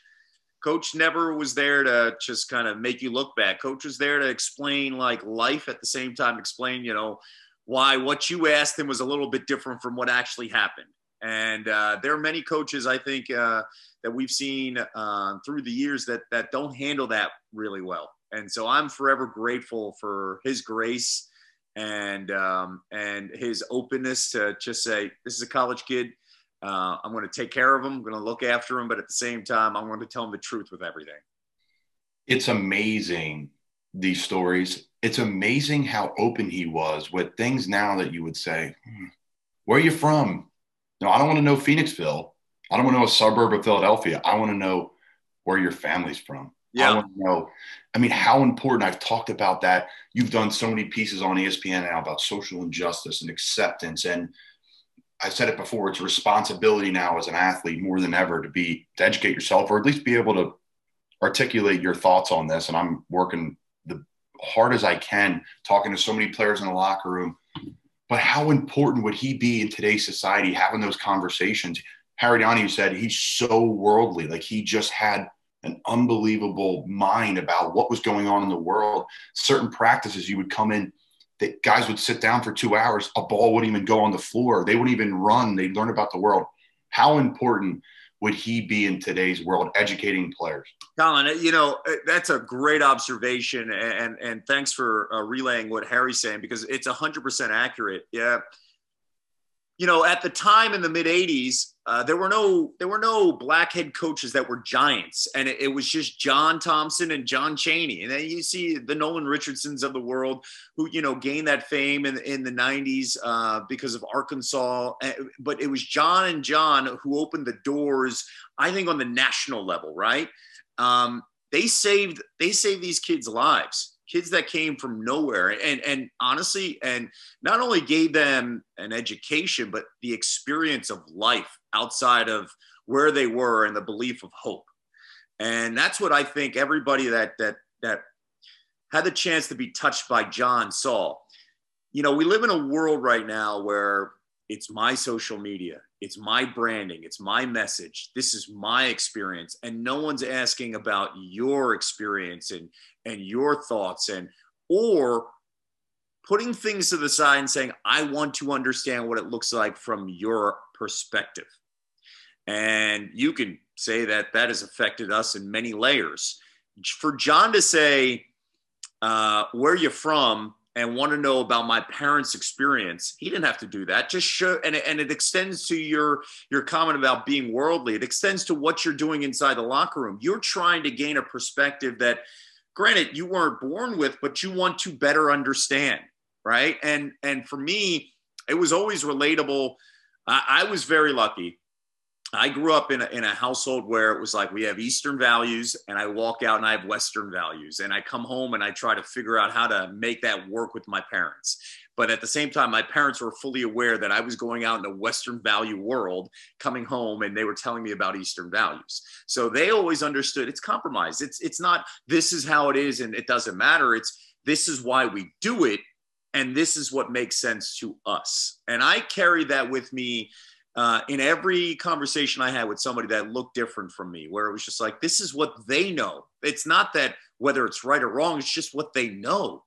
And it's my it's my opportunity to kind of educate what it's like from my perspective and and ask the right questions the questions that i wish people asked me and john asked those questions where he didn't have to um, so I, I, think that I come, I come back to another thing it's this common bond that i think john saw in many many many college kids in north philadelphia we were all underdogs uh, you experience that eh, right now in what you do on the nfl level but you experience that in college we are underdogs everywhere we go and, and I think uh, Temple, North Philadelphia, and Philadelphia as a whole has always identified that with John. That John is kind of like our piece. He is part of our family where he's the underdog who made it. And at the same time, who's never forgotten about us. And he's always stayed true to who he is. And, and I think that you you carry that i try to carry that on the air you carry that on the field that no matter where our road takes us we're fully aware of where we've we've come from and that has never that never escaped John. And I think that nowadays that that kind of uh, messaging needs to be sent out everywhere to everybody, where you can you can live in the moment, but also don't forget what got you to the moment. And don't forget that the perspective that you have is different from somebody else's perspective. And that if you ask the right questions, you can learn from that expe- uh, perspective and be a better person overall. That's unbelievable. And there's so many great tidbits there. I want to just hop off the Coach Chaney trail right here and just quick sidecar Eastern, Western values.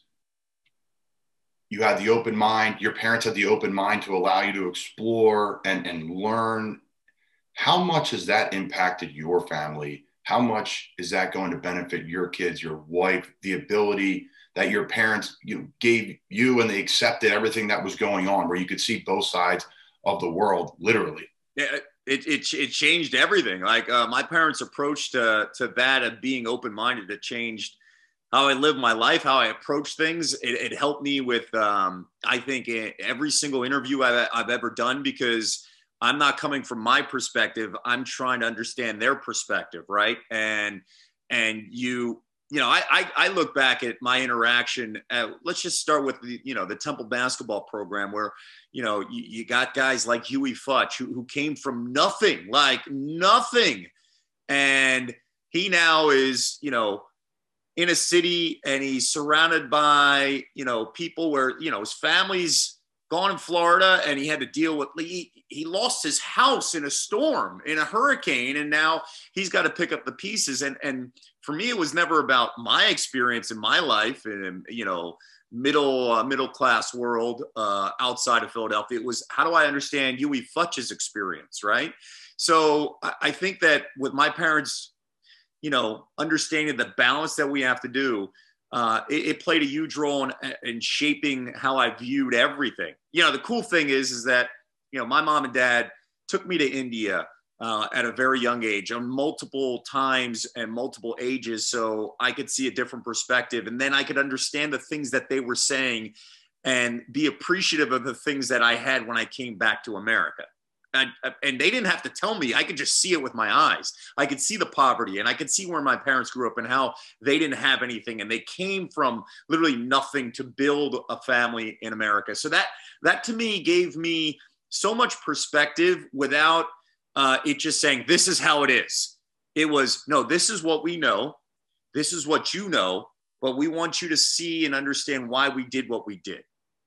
And uh, with that, it's, it's helped me educate my kids. You know, know, I, you know, I married an Irish Italian, and her perspective is completely different. She she grew up in Florida, and and she you know, doesn't see the world the way I saw the world. So for us, it was always just, hey, let me understand where you came from. She's understanding where I came from. You know, one of the tests that you know, we were dating, and one of the early tests in our relationship was uh, a few months in. I took her, I took her to a family wedding, an Indian wedding, and, and that, that was over 500 people. And I was like, "This is a test. If she can survive this, then I think we'll, we can move on." Forward. because there's a lot of things going on in an Indian wedding when you have over 500 people and everybody wants to talk to you. And and she handled it really well, but it was a small little thing where you're going to see life from my perspective and let's see if you can handle that perspective, you know, without me saying anything. Um, and now, you know, when we uh, raise our kids, you know, it's, you know, me explaining to them, hey, you've got the best of what your mom's world is and the best of my world.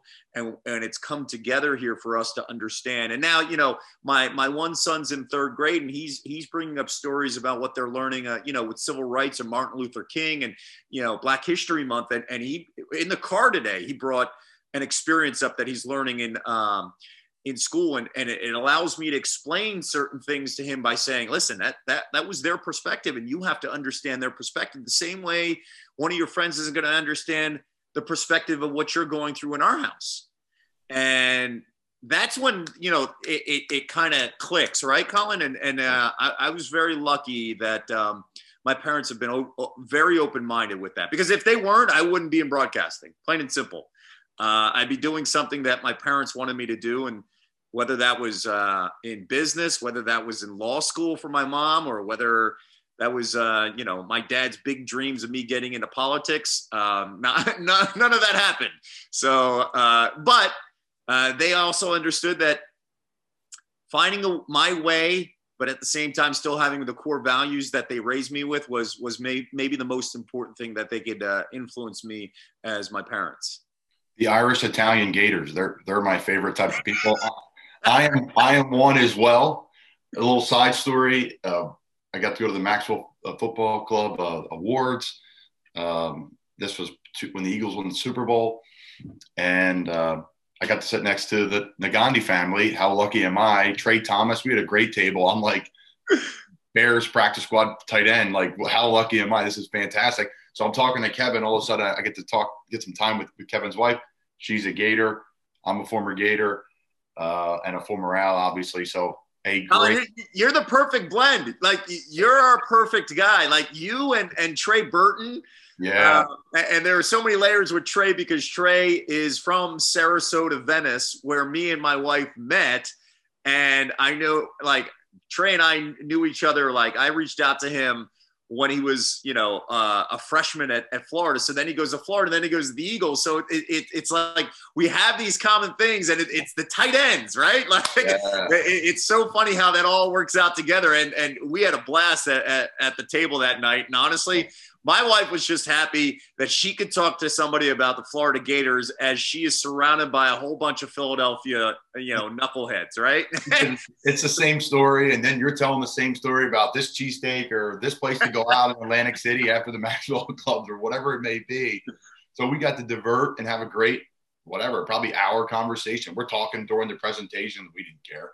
We're talking about the swamp and all the great spots in Florida that we love. And Trey is the best, by the way. He's uh, a mentor, you know, uh, for me, a guy that I follow, you know, on and off the field. And I got to play with him in Chicago for a, a, a good bit of time there, a couple months, which is a Pretty long cool. time. Well, he's the best. And obviously, we were teammates at Florida. He was not a tight end in Florida. He was running back, quarterback, receiver, positionless, but just a great player and did it the hard way in Philly. Um, practice. You know, he was the last man on the roster. Someone got hurt the first game, I believe, on kickoff, and he and he never came off the field. Yeah. So yeah. He, he's missed in Philly. So um, we'll have we'll have Trey on. Maybe we'll have you pop on to our interview. And, and oh, that'd be awesome. That, that that that would be. We love his family, his beautiful wife, and his three kids. It, that that would be cool. Yeah, I'm good friends with his with his brother Clay as well. He's coaching at Venice High. They're they're great people. Uh, so you talk his impact nationally, right? How he affected it academically. He's a you know one of two or three black head coaches in that era that really just paved the way for what college basketball is today. You talked about his impact on you personally, the stories, the personal investment he had in you as a human, and he really didn't have to do that at all.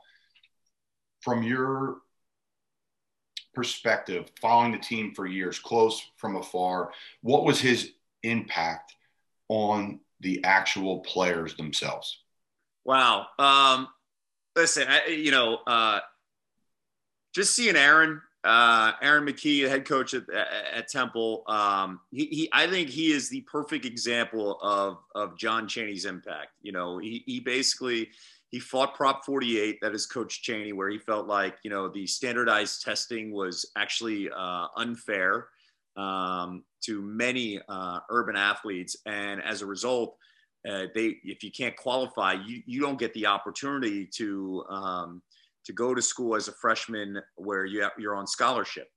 And uh, John was fully aware of what that did, you know, and and, and how it, it you know, it, to me, basketball was a way out for guys like Aaron and Eddie. And you look at, you know, through through the history of all the players that he recruited, where he targeted players that that that had the talent but that slipped through the cracks and Aaron was one of those guys where Aaron Aaron played at you know at high school with a, a guy that was underneath John. So like basically Aaron is the perfect model of of the John Chaney upbringing, right? And he was he was everything about what Temple is. If you look at like the the Sixers run, right, and all of Allen Iverson 20 years ago, Aaron was a glue guy. Aaron was the guy that you know I'm going to make sure that I'm going to be the glue of this team and do all the small little things and play defense and and and take a shot if we need it. But at the same time, I'll be the calming influence. Um, Aaron coming back and and taking over uh, the program, and I think he identifies with who they want to recruit and how they want to bring back, you know, the Temple, I think, toughness, right? The Temple tough that that John incorporated in the early 80s. That that is what that is what Aaron is. And so to me, I, I, I look back at many of the players he recruited and, and, and their success stories. You know, Jason Ivy coming back, and and many of many of the guys that have ties back to the program that I think that was that was John's legacy. That made John extremely proud. And and most importantly, it's it's many of these guys that you know they had NBA careers or, or careers overseas, but they came back and got the degrees, right? The Rasheed Brokenboroughs, who who's the first of his family to get a degree and what he had to go through. And and the, the one thing that that always stood out for me with John is when he went out and recruited kids he wouldn't make false promises. Uh, he would sit down with the family and say, I'm going to give your son this opportunity, but I can't do it for him. I'm going to give, I'm going to put him in a, a position to do this, but I can't, uh, you know, move him there. He's going to have to want to do it himself. I think that type of messaging was, hey, I will provide the doors to open, but your son has to walk through it. And I think when you you have that kind of messaging to many of these parents who just want to see their young men grow up to be responsible adults who are fully aware basketball is great, but after basketball, what's next? Um, John provided that safety net and said, if, if you're not going to do it the right way, you're just not going to do it. Like I've heard a variety of different stories, you know, all the way back from, you know, when he was at Cheyney uh, State and some some stories where you know professors would reach out and call them up and be like, "Yeah, this player is I haven't seen him in class or he's not doing a good job," and John would basically call that player in and just be like, "You're not playing basketball. You're not practicing with the team until this is figured out." Uh, I think that that that's the lasting image. It's like handle this right, handle your responsibility, and then you could do this opportunity. And so that that's what stands out to me. Those those stories, the Brokenborough story, um, you know, the recruiting process for him and where he came from, and you know, for him to get his degree and to continue a career, and um, Aaron, Aaron is is the guy that represents, I think, all of what John is about and what John's lasting legacy is. And I know that's pretty heavy on Aaron, but I think Aaron was fully aware of it. Aaron's like, I wouldn't be here if it wasn't for John Chaney. And um, I, I beam with pride. Like, uh, regardless of the results right now, as, as Aaron's trying to find his way, and, and uh, to me, I, I beam with pride watching the basketball program because I just know that that that Aaron's going to find the right Temple guys, the guys that were John Chaney players, and that are going to be tough. They're going to be fully aware of what comes with the territory, but at the same time, are going to represent the university in a great way. And you know what? And and and and me saying all that, that what that's not a knock on Fran because Fran did a phenomenal job, and and and the players that he brought in represented Temple the right way as well.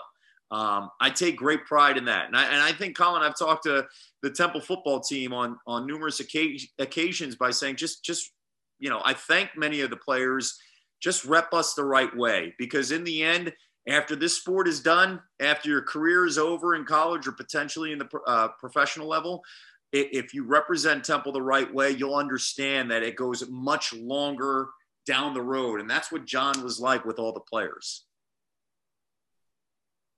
His impact seems endless when it becomes to when it, when you talk about his um, how he changed academics. I mean, that is that's every sport. Yep. That's that's changed everything because I'm talking to kids now eighth grade, I try to mentor as many kids as possible. I tell my parents, anybody who comes across, you as well, Kevin, anybody on this show that has a high school kid in a highlight video that needs a little help, I would love to help because I didn't have anybody to help me. That's awesome. But the number one thing, no, I'm, and that's not me patting myself on the no, back. No, no, but it's an amazing thing. Yeah. I, I, love doing it. I really do. It's fantastic. Uh, I'm just being this this podcast. I'm being transparent as possible. I was at, having cocktails, having drinks down in Key West, Florida. We were watching the Packers Bucs game. A lady uh, we were down there talking to, to a great group of ladies. They're all wearing their Packers shirts. And we started talking about their son and you know he's lost in translation and now we, we have numbers i'm helping his son i'm texting his son back and forth um, but i don't want to get i don't want to get off topic essentially what i tell all the kids is your grades matter more than you know so i'm talking to a, a player last night uh, just mentoring an eighth grade player from our area, and he's just like, yeah, you know, I, I had to do X, Y, and Z, and uh, you know, I'm just kind of getting by with grades. I'm like, you're not going to play in college. You won't play. Mm-hmm. John Chaney helped you out a little bit. You don't even know who he is, but that's literally what I'm thinking last night on the phone. I'm like, John Chaney helped this kid out. He has literally no idea, but he needs to get his grades up because if you do well and they show you'll do well early year in, in, in high school, your early years in high school, you'll be fine. So that's a side story about how I'm on the phone with this kid last night. Like, wow. I love it. No, that's great though. But you, you're you're right. A lasting impact, an impact that we won't even know, and and that goes into you know the players that that John has affected too. Like then they're teaching other kids, right? Like what Aaron's trying to do right now, and what a handful of other young men that uh, you know that are now coaches or around um, kids that were part of the John experience uh, that that that is to me it's it, that's the legacy for for for John moving forward and, and how he's going to be remembered. And you know when I when I did that that that story uh, on last Friday um, nationally, you know, doing the obit. Colin, the most important thing was I, I asked my uh, producer and, and my coordinating producer and, and and our boss above that. And I said, "Do we have an obit?" And they didn't have an obit, which is an obituary. Like it's like a two or three minute piece highlighting, you know, um, an athlete's or a coach's accomplishments, and and we put it on Sports Center, and we kind of remind everybody. So it was like, did we have? Do we have an obit? And then we didn't have an obit. And I was, I raised my hands. I, I, I want to do it, and I know we're on short time, but uh, uh, I want to write this, and you know, one thing that was brought up was you know his situation with Calipari and what happened that day, and and I, and I said to them, I said it's part of his story, but it's not the story, and it's important that I explain this to uh, the public nationally with this audience that John John was so many things to so many people, and he wasn't just I'm coming to kick John Calipari's ass, and it's important that I explain that outside of the Philadelphia family.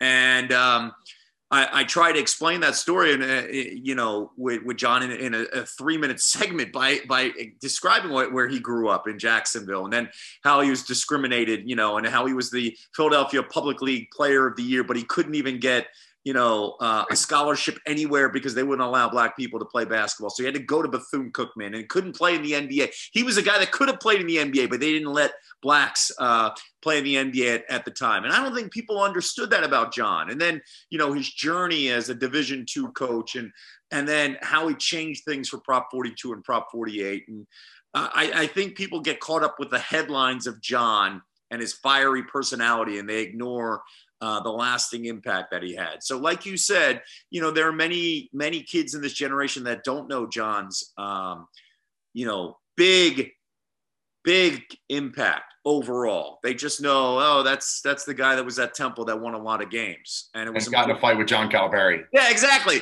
And the cool thing, Colin, you know, the cool thing about John, which I always thought was pretty amazing, is how they became good friends. Yep. And and and over time they did stuff for charity with each other. And uh, that just shows you the essence of who Coach Chaney was. Like he was passionate and he fought for everything that what he thought was fair. And after that, he will talk to you, you know?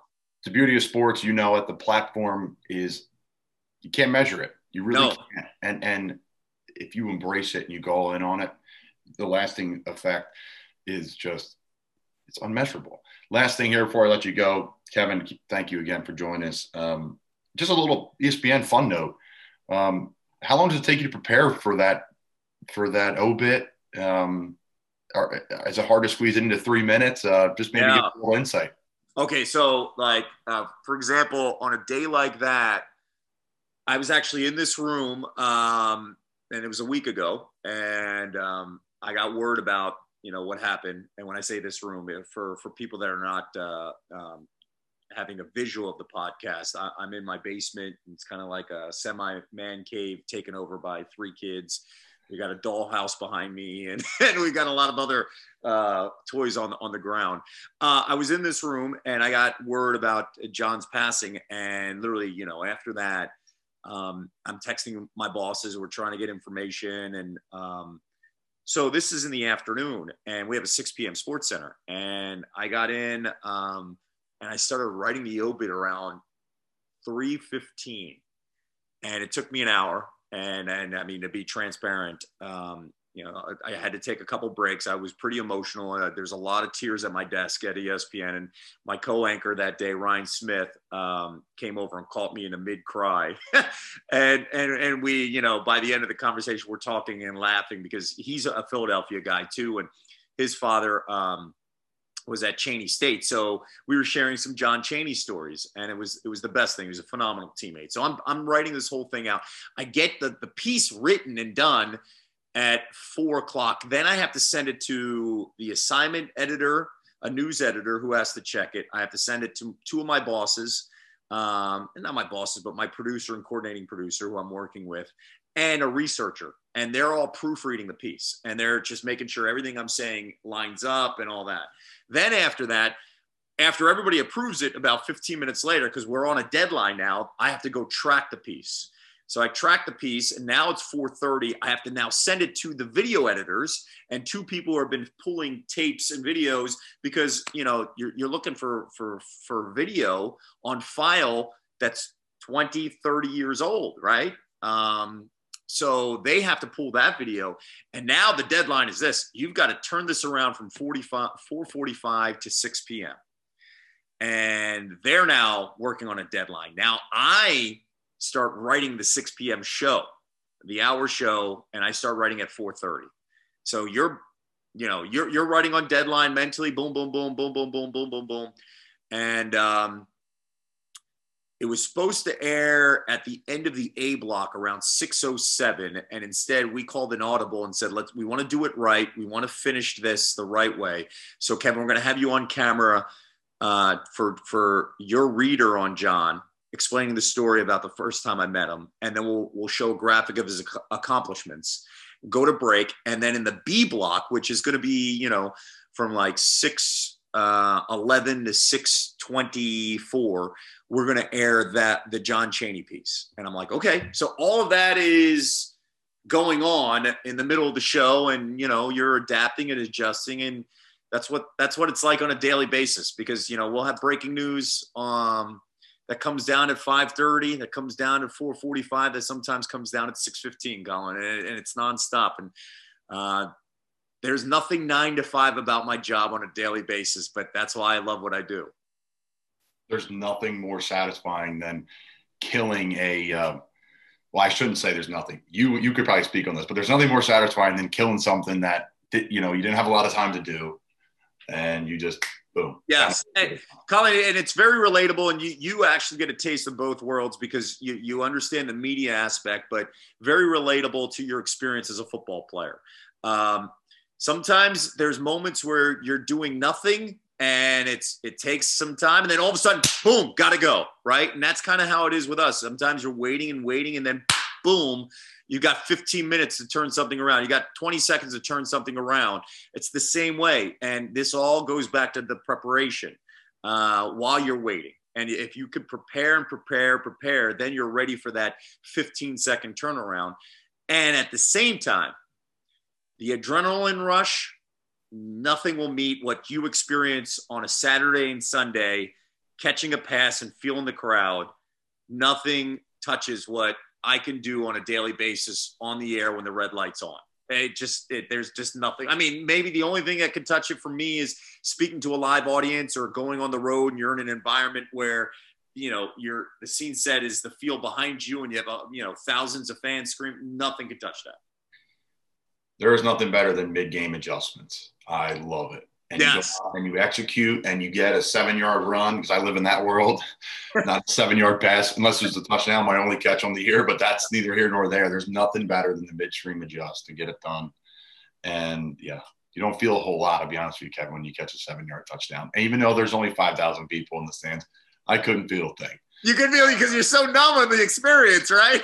no idea. And you're like, sore, you're sore the next day. I remember some of our big games at Temple, I would be more sore because the adrenaline was so high. And I'm like, man, I didn't hit. How did I hit? I didn't hit my hand yesterday. Yeah. I watched the film. Boom! You see my hand slap on the back of somebody's helmet, and it's, oh, I can't even. I can't even shake somebody's hand right now. So adrenaline rush is nothing like it. Uh, if we can legally, which we'll find out, if we can show your little piece in the back end of our video here, that would be fantastic. Um, Kevin Negandhi, Temple legend, safe to say, ESPN legend, Phoenixville legend, we know that. ESPN legend, safe to say, going on your halfway through your second decade at ESPN. Um, thank you so much for your time, our friendship. Um, you know, you're someone I look up to, and and, and uh, now I'm lucky to call a friend for several years now. So we'll have you back to tell your story because you and I could go forever, maybe on some downtime for you. So Kevin Negandhi, thank you again. Colin, it is uh, my honor. Thanks for having me here. It's always great to catch up with you. I'm really proud of you. you honestly, like for for a lot of reasons, uh, to to continue to pursue your dream on the football field with the XFL experience, and then to realize it and catch an NFL pass, like nothing better. And and honestly, like uh, we are rooting for the Panthers. They are the uh, the Temple South and uh, my second favorite NFL team uh, because I know all the backstories of what you guys went through, and it's not so much uh, you know it, it, it's not about being a star. What it is is it, it's finding and realizing your dream on a daily basis, and I'm just happy that you could fulfill that. That there, there's nothing better than that, Colin. That hard work paying off for you, and um, keep doing what you're doing. You you represent a lot of uh, of the great things that Temple University is about. I appreciate your uh, kind words and and support and your texts throughout the years.